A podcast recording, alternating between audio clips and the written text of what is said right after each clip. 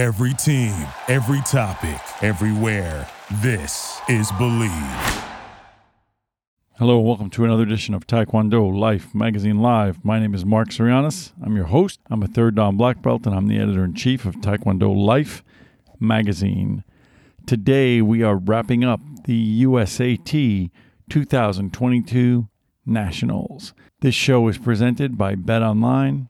Bet Online is the fastest and easiest way to wager on all your favorite sports, contests, and events with first to market odds and lines. Find reviews and news for every league, including MLB, NFL, NBA, NHL, combat sports, esports, and even golf. BetOnline continues to be the top online resource for all your sports information from live in game betting and props and futures. Head over to BetOnline today with your computer, your mobile device, and place your use our promo code BLEAV50 for your 50% welcome bonus on your first deposit. BetOnline where the gaming starts. Keep in mind, I said it last week, there's a new promo code. It's B L E A V 50 to receive your 50% welcome bonus. It was one week ago on this date that I was wrapping up my service to the USAT Nationals 2022, which took place in Salt Lake City, Utah, and it was a phenomenal event. This was the culmination of USAT's basic uh, Taekwondo sparring and Poomsae year. We had our state championships, our locals, our regionals in the post COVID era, followed by three regional Grand Prix the final, I had reported to you that I had been at the Grand Prix East in Daytona and culminating in the USAT Nationals, where national champions were crowned. Remember, in our program that we did a few weeks ago, we talked about pathways to the um, 2024 Olympics, and we talked about USAT national championships as part of those pathways. I am proud to report the event was a great success. It was among the most well managed, uh, most exciting, most really well put together and professional events that I can remember in many, many years in Taekwondo. The city was inviting. Salt Lake City was terrific and welcoming. I think my sense is that that's a winter city, right? So that therefore the summertime is a little bit more um, calm there and therefore more welcoming to large groups like probably the 10,000 people that converged on that city between athletes, coaches, uh, trainers, officials, and spectators and family members of the athletes. Beautiful in the mountains, very different from being in Daytona, but very, very welcoming uh, and inviting city. The competition, which took place over the course of five days, high level sparring, high level Poomsae of all levels. On the Poomsae end, we continue to see an elevation of the game, uh, an elevation in the post Goyang era. We see that the USA Taekwondo Poomsae program is among top rated in the world, probably at least number three after Korea and China.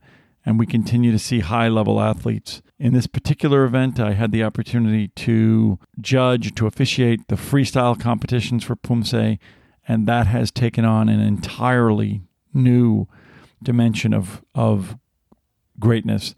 We're seeing top level athletes who are competing in freestyle Poomsae that are really, really raising the bar. Teams, pairs, the demo team competition was excellent, board breaking, of course, recognized Poomsae, world class Poomsae, and then we make our way over to sparring. We have now gotten into the era where several months in, where all of the new rules are being utilized, where the computer software has been updated, and I think that the game has really been elevated. There is no time for clinching. There is no more of this consistent separation.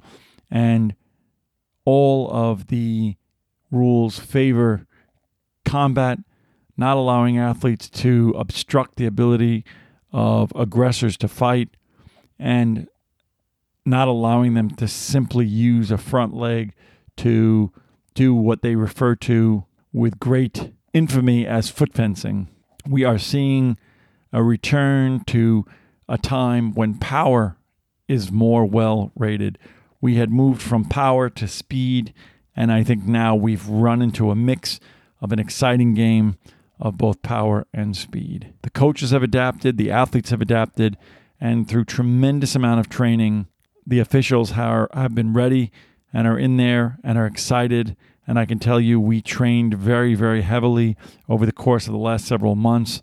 And all of the officials got into Salt Lake City early and spent hours and hours and hours in the evenings prior to and in the mornings of the event to make sure that we get it right. This is an exciting time. We take a little breather now. We go into the President's Cup.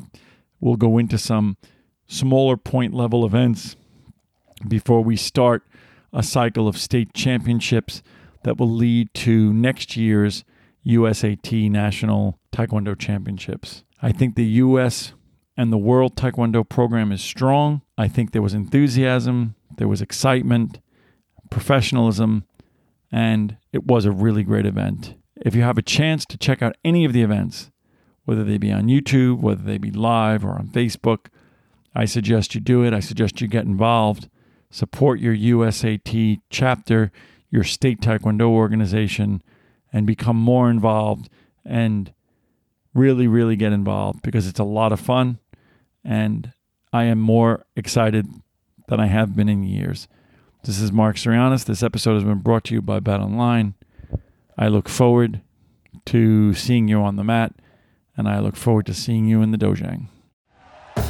Thank you for listening to Bleav. You can show support to your host by subscribing to the show and giving us a five star rating on your preferred platform.